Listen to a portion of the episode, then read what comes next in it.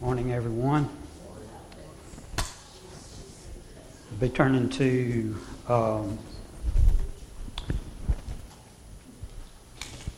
John chapter 13, and uh, we're going to try to pick up where we left off last week. So, bear with me here. So um, we focused on uh, verses 1 through 17 of John chapter 13 last week, which was the lesson of humility that the Lord uh, taught or demonstrated to the apostles in the upper room as they were partaking of the Passover feast in the institution of the Lord's Supper, or right prior to the institution of the Lord's Supper.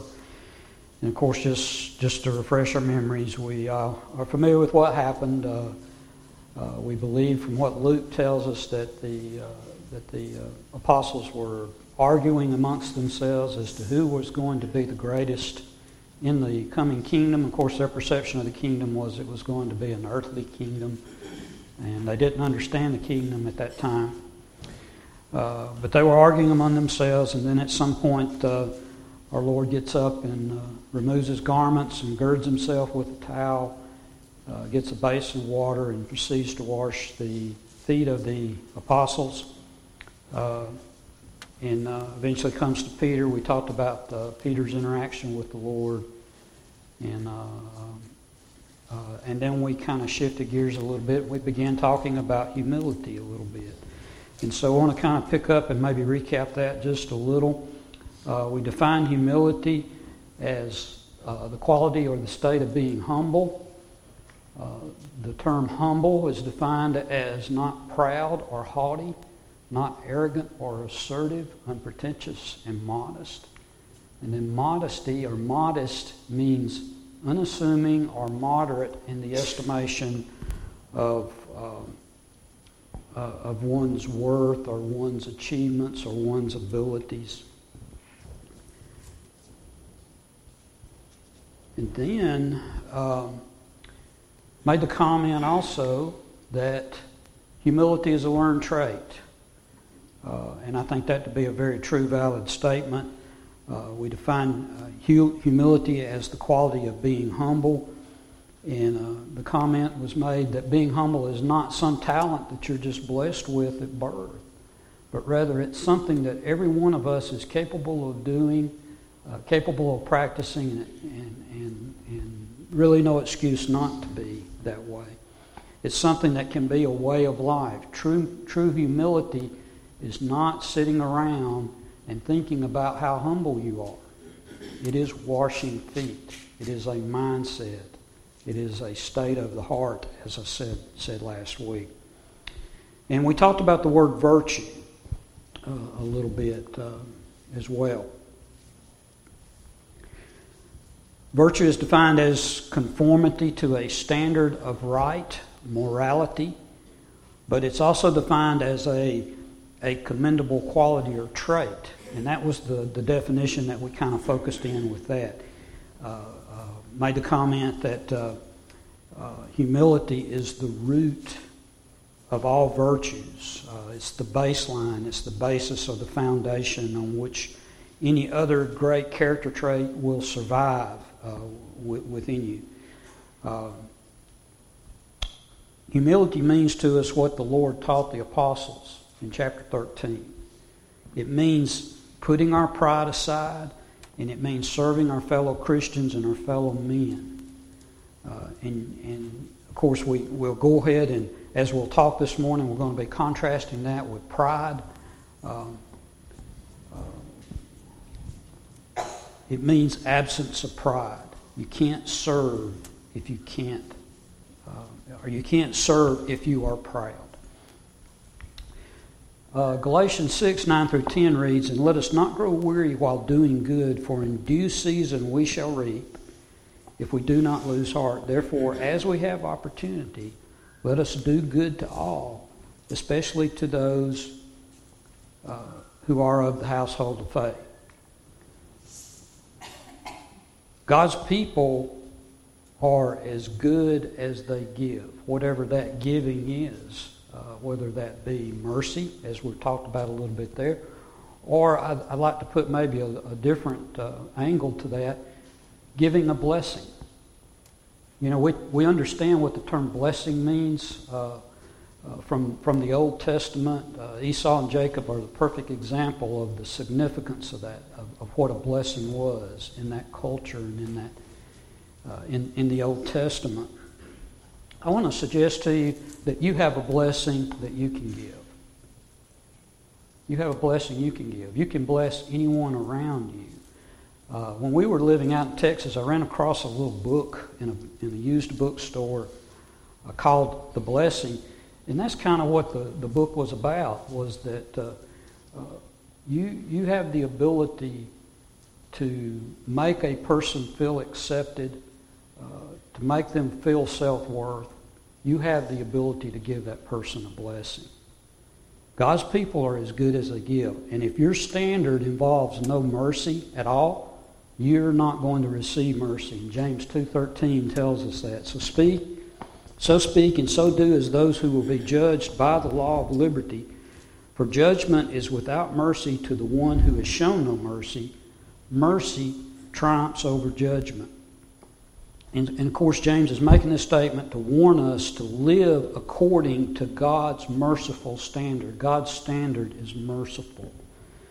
And, and you know, we use the term winner. We hear that tossed around in our culture today. The world's going to determine, uh, you know, if you're a winner on the basis really of what it sees or, uh, uh, or what you have or what you have done in this, this life. God is going to determine if you're a winner on the basis of what you are. Being defined as a winner in the world, that's not really very important. Uh, living in eternity is really all that matters. And I'd reference you back to Brother Blackwell's uh, three lessons that he gave to us that were such a great foundation for exactly what I'm saying. We must do what the Scriptures tell us to do in order for us to live in eternity. And if, if our relationships with one another are in our relationships with, with one another, that has to be the standard as well. Humility is the absence of pride. Another passage we'll, we'll use as, as a reference here is 1 Peter 5, verses 5 through 6. Likewise, you younger people, submit yourselves to your elders. Yes, all of you be submissive to one another and be clothed with humility. For God resists the proud, but gives grace to the humble. Therefore, humble yourselves under the mighty hand of God, that he may exalt you in due time. Again, we, we made a comment about Peter and, and, the example that he saw there in the upper room that we're focused on here in John 13. And I, I see it woven into this passage right here uh, in, in his thinking, in his mindset. Throughout God's Word, uh, we, we see humility contrasted with pride.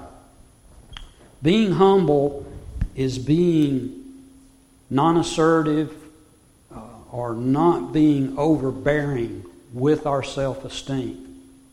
Now, there's nothing wrong with feeling good about ourselves, nothing wrong about feeling positive about ourselves. I go back again to Brother Blackwell. We ought to feel good about our salvation.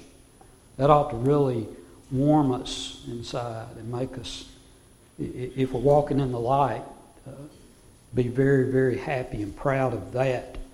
Nothing, nothing wrong with that. But that, that positive feeling ought to come from that very thing, knowing that we're walking in the light. We, we, we should not allow our, our, our, our, our feelings to be such that, that we think we're above any one person in any such way. And, and that ought to be particularly true in the church. We ought to consider ourselves as the least among the least of our brothers and sisters. Another passage that we want to reference is Colossians 3 12 through 6. it's kind of crowded on there, but, read along with me. Therefore, as the elect of God, holy and beloved, put on tender mercies, kindness, humility, meekness, long suffering, bearing with one another, and forgiving one another. If anyone has a complaint, complaint against another, even as Christ forgave you, so you also must do. But above all these things, put on love, which is the bond of perfection, and let the peace of God rule in your hearts, to which also you are called in one, one body, and be thankful. And of course, verse 16 we're often using when we're talking about the use of instrumental music in the church, but, but let's, let's, let's look at verse 16. Let the word of Christ dwell in you richly in all wisdom, teaching and admonishing one another in psalms and hymns and spiritual songs, singing with grace in your hearts. The first part of that, of that verse, let the word of Christ dwell in you richly. That, that's the basis, that's the foundation that we have. Another passage I don't have a slide for, Ephesians chapter 4 and verse 2, with all lowliness and gentleness, with long suffering, bearing one another in love we're, we're patient. We're patient with one another. Patient goes, patience goes hand in hand with humility. Uh, you know, we, we talked a little bit about Peter's being a, a, a bold, uh, outspoken sort of person. We all have our own personalities and our own character traits and our attributes and so forth. And, and, and we just recognize that that is a given in the way that, that God made us. Uh, we're not all the same. Uh, we're unique. We're unique from one another. But we should not think that, that we as individuals are the standard. When we talk about our interaction with someone else, it ought to be in the, the context of love and patience. It should, it should be with the attitude of humbleness, in that, that we recognize that, that the, the opinions and the feelings of, of others are important, uh, if not more important than our, than our own.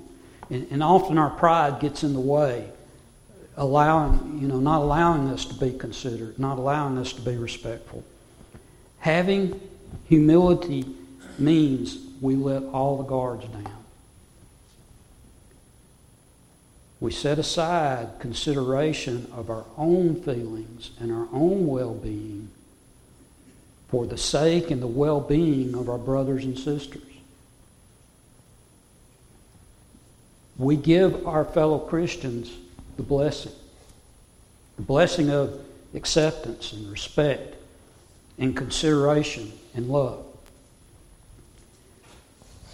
Our, our pride in our own feelings and opinions and thoughts that, that just sometimes gets in the way of truth and, and in the way of what is good and right. And it's so important to the contrary of what I'm saying that we speak our opinions in such a way that, that, that we do not belittle another person.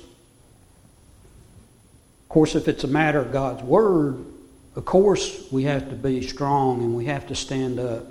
But, but I'm not necessarily speaking in, in, in that context. Pride does a lot of negative things to us. Pride can cause us to elevate ourselves uh, without concern of, of how we treat others. Pride prevents us from confessing our weaknesses to one another and, and allowing our, our fellow Christians to, to help bear our burdens. It, Pride shifts our focus from serving others to serving ourselves. I commented there a little earlier that humility isn't something you sit around thinking about, it's washing feet. I heard a brother say this right here uh, in the mid 90s down at Flemington, Alabama, as we were traveling back from vacation in Florida we stopped for, for church services, heard the greatest sermon I'd, I've heard on humility. And he said this Humility is something that if you think you've got it, you just lost it. Humility is something, if you think you got it, you just lost it. You, I, I said this, I think, last week. You don't just wake up one morning and think, you know, this Beautiful day, good day to be humble, good day to have humility. It's not something you turn on and off. It's a state of the heart. It's a state of the mind. Proverbs 29 23, a man's pride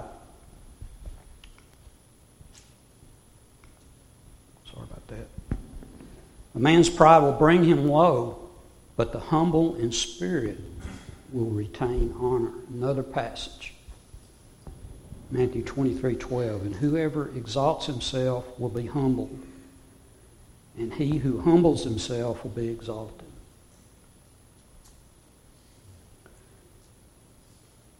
You know, we all, you know, it, it's human nature to desire affirmation or, even adoration. Uh, you know, that appeals to us, that appeals to our inner senses. But what we really learn from these scriptures is that only the humble are exalted. Only when we become poor and lowly in spirit can true greatness be obtained in the eyes of God and of man. Being, being humble or poor in spirit does not mean that we go around feeling all depressed or, or having negative views about ourselves. It, it means that, that we just recognize that our true self worth is not based upon who we are or what we can accomplish or what we have. Our worth is based upon what God has done for us. Our spirituality is just, just so critical. Pride destroys our spirituality, it corrupts our motives. And pride can turn a righteous act into a selfish act. Pride not only separates us from God, but a haughty spirit destroys our relationships with, with with other people. We, we cannot afford to let a, a healthy self image be corrupted into a, a, a, feeling of superiority. And, and I, I, would suggest that pride can be just so instrumental in sin. Uh, many sins begin with pride. You know, it's real easy, as I say earlier there about our, our our human nature.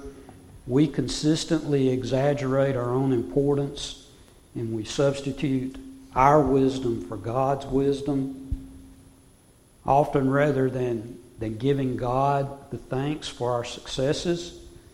Um, we have a tendency to think that we're just self sufficient. And, and, there's many scriptures I could continue to read. Uh, Proverbs 16, 18, Proverbs 18:12 it teaches that pride leads us to downfall. Uh, Jesus warned in Matthew 6 those who help others so they can gain the respect of their peers already have their reward. In other words, if we seek the recognition of men, that's all we're going to receive. And, and pride can call us to elevate ourselves without concern for how we treat others. Pride shifts our focus from serving others to serving self. Another comment or two, and, and we'll, we'll move on. Humility is therapeutic. And, and I, I think that most everybody, somewhere along in their lives, have had an experience uh, where we can say we have been humbled. And I don't know what it is. I know what you know has happened in my life. We had I think we had a great example in Brother Blackwell, if we want to talk about that. Um, you know, it may have been a circumstance that caused it, or, or you may have brought it on yourself by doing something that, that, that you should have done. The, the cause of it's not important. But what I want you to think about is to consider how that moment, how that situation affected you after you come to grips with it. How, how did it affect you after you got past maybe the embarrassment or the grief, if it was a situation like that? How did you feel?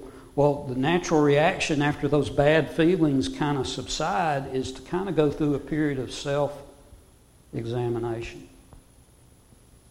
Things you had not considered become obvious or more obvious feelings and considerations for other individuals are suddenly important. And you feel compassion. You may feel sorrow. But for a time, you realize that what truly is important are others.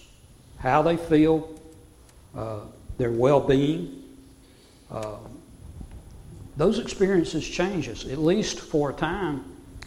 Uh, those experiences teach us. And, and the question, obvious question, sort of rhetorical, is why are we so dramatically affected by that? Well, the answer is we've been humbled. You have been humbled. You have, you have genuine humility. You've learned humility. It's a learned trait. One of the greatest examples we're touching on a little bit here in John chapter 13 is in Matthew 26, verses 69 through 75, when Peter heard that rooster crow and he made eye contact with the Lord. And he recognized where he was. And what was his reaction to it? He went out and wept bitterly. He had one of those moments where he was humbled, and it affected him. He remembered what the Lord said. It, it affected his character. Humility is good medicine. It, it cuts away the cancer of pride. It exposes the man. It makes the man be the servant that God desires him to be. And a servant is not above his master. If, if we choose to follow Jesus, we have to follow him in all of his ways, not just part of them. And, and if he's willing to wash feet, so must we. If he's willing to humble himself, so should we. Jesus was fully a man. And as a man, the Lord and the teacher of those 12 apostles humbled himself to wash their feet, including the one who betrayed him. Quite an act of humility. As servants, we need to examine ourselves.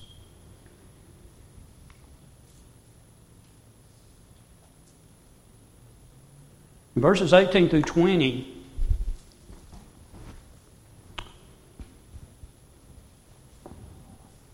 John wrote this I do not speak concerning all of you. I know whom I have chosen, but that the scripture might, might, may be fulfilled. He who eats bread with me has lifted up his heel against me. Now I tell you before it comes, that when it does come to pass, you may believe that I am he. Most assuredly I say to you, he who receives Whomever I send receives me, and he who receives me receives him who sent me.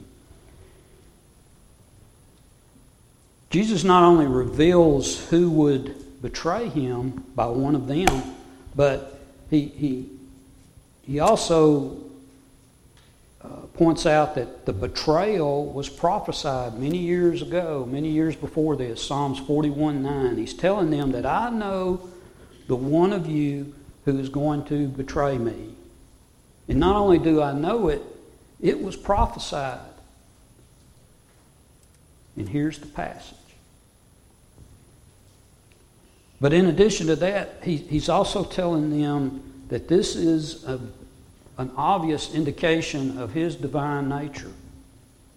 He, he has the ability to predict the future, and they would recognize that. And he once again is demonstrating to them his divinity uh, in verses 20, 21 through 30, he, he reveals the traitor among them.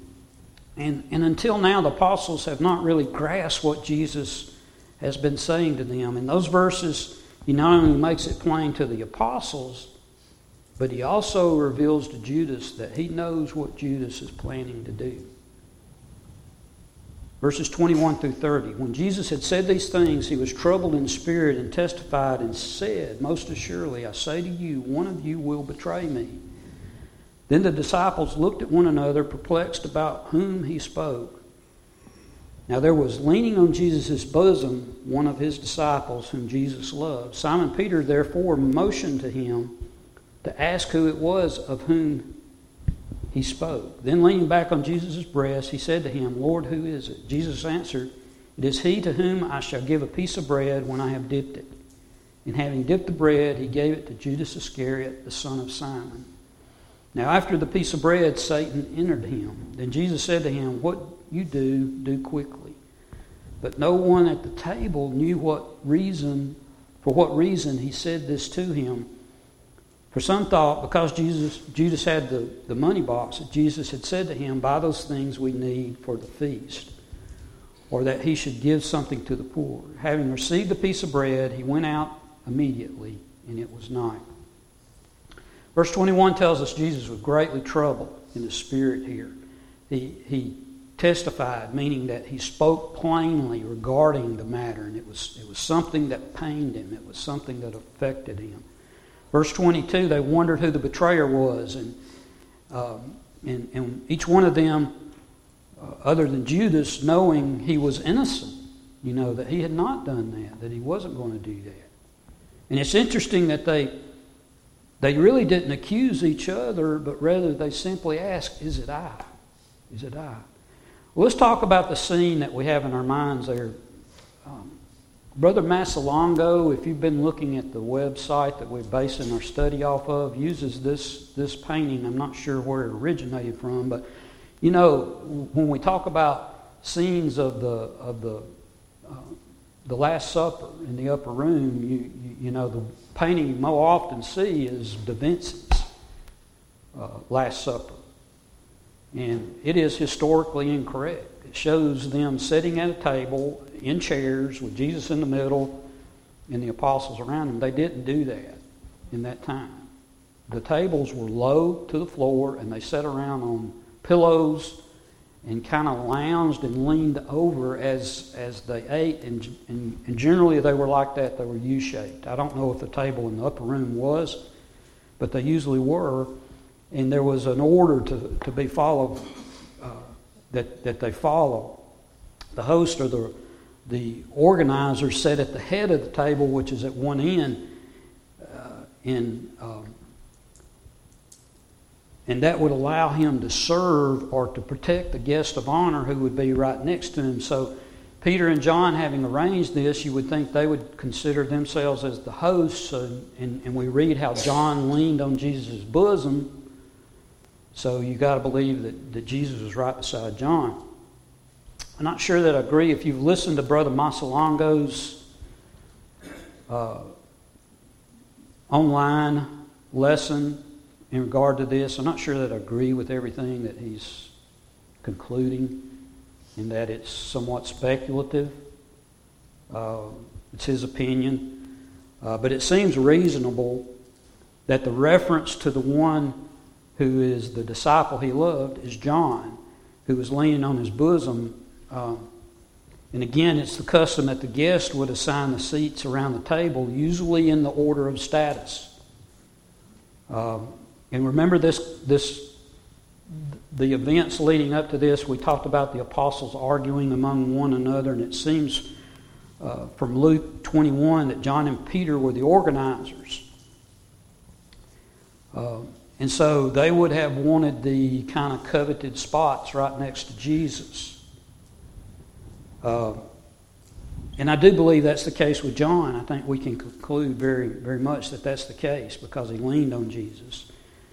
But then it would be left to the others maybe to determine the seating order. Uh, and, so where does Judas wind up?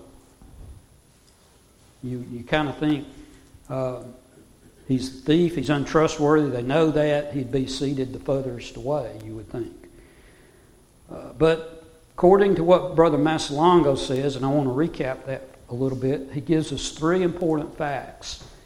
When Jesus was washing their feet, he came to Peter last. So if they're in that in that sort of um, um, uh, situation around that table, Peter would have been out on the other end. And that seems to make sense. And then when speaking to John, the second thing is Peter had to gesture to John. So he wasn't right by John or right by Jesus. He was away from him to have to gesture and get his, get his attention. And then the third thing, when Jesus spoke and he handed that morsel directly to Judas, he didn't have to get up to do it. And that's probably pretty logical. He handed it to him. So he was within arm's length of Jesus. And I think, you know, we don't know. Uh, Scripture's not telling us this, but pro- probably Jesus wasn't sitting at the other end. He was right by Jesus. Think about that. Jesus knew his betrayer, and he put him right beside him. He was within range. And that, that would put Peter out at the end. Now, Brother Mazzalongo kind of went off on a little bit of a tangent, suggested that, that, that Peter got his feelings hurt, got off on the other end of the table. I don't know that. I don't think we can determine that. Uh, but I do think it makes sense that Jesus would put Judas right beside him. And That reminds me of this old saying, keep your friends close, enemies closer. yeah, yeah. So anyway, just, that's just a recap. It's a con, it's conjecture, you know. Some of it makes sense. But when John wrote that Satan entered into Judas, it's not a suggestion that Judas becomes demon suggest. It, references when Judas finally gave in to that full temptation. He gave in. Maybe he was resisting a little bit. And, and when he gave into that to that temptation, Jesus is no longer the one directing him, directing his soul. Satan is the one that's directing him. He's right by Jesus and he listens to the devil. He was no longer under the influence of Christ. He was under the influence of Satan, and he, he gave himself completely over to that sin that he was about to commit. Therefore, Satan was the one that was controlling him. Satan entered him. Now Satan's in control. He's driving the show as, as Judas is, is concerned, as far as that's concerned. And it's a sobering lesson that we don't want to be lost on us today. Yes, Larry. just one quick observation there from what you just said or observed. This was an inner circle, this was Jesus and his apostles. And as you said, his betrayer very possibly be right next to him. And Satan entered him. And if we transpose that to today, here we are in this building dedicated to the Lord for worship. And Satan can very well be right here among us Certainly. if we allow him, and he can enter us. You sure can, Larry. Yeah, sin sin is progressive when you know you know walking in the light is progressive. If you continue to walk in the light, it builds and it progresses. Sin does the same thing in the opposite direction. Um, there can be progress into the darkness. Sin can lead you deeper and deeper, further in, into sin. And if, if we do God's will more and more, God comes to possess us. But on the other hand, if we sin more and more, we become more and more Satan possessed. Satan entered Judas. And, and, and Jesus' response was, What you do, do quickly. In other words, he's saying to Judas, You made your commitment. Go do what you do. Stop acting like a disciple. You are a traitor, and the sooner you leave us, the better. Judas was no longer comfortable. And what did it say he did? He, he, he, he left straightway. He immediately went out. And he went out into that darkness, figuratively and literally. It was night, and he went out into the darkest. The, verses 31 through 35 speaks of the new commandment. We're, we're running short on time. I'm trying to finish this up uh, uh, this morning. We'll stop with uh, chapter 13, begin chapter 14 next week. Brother Guy N. Woods writes in uh, his commentary on John that he thinks uh, Judas left prior to the institution of the Lord's Supper. Um, Jesus says, now. So, in that very hour, Judas is betraying him. Jesus and the Father are being glorified.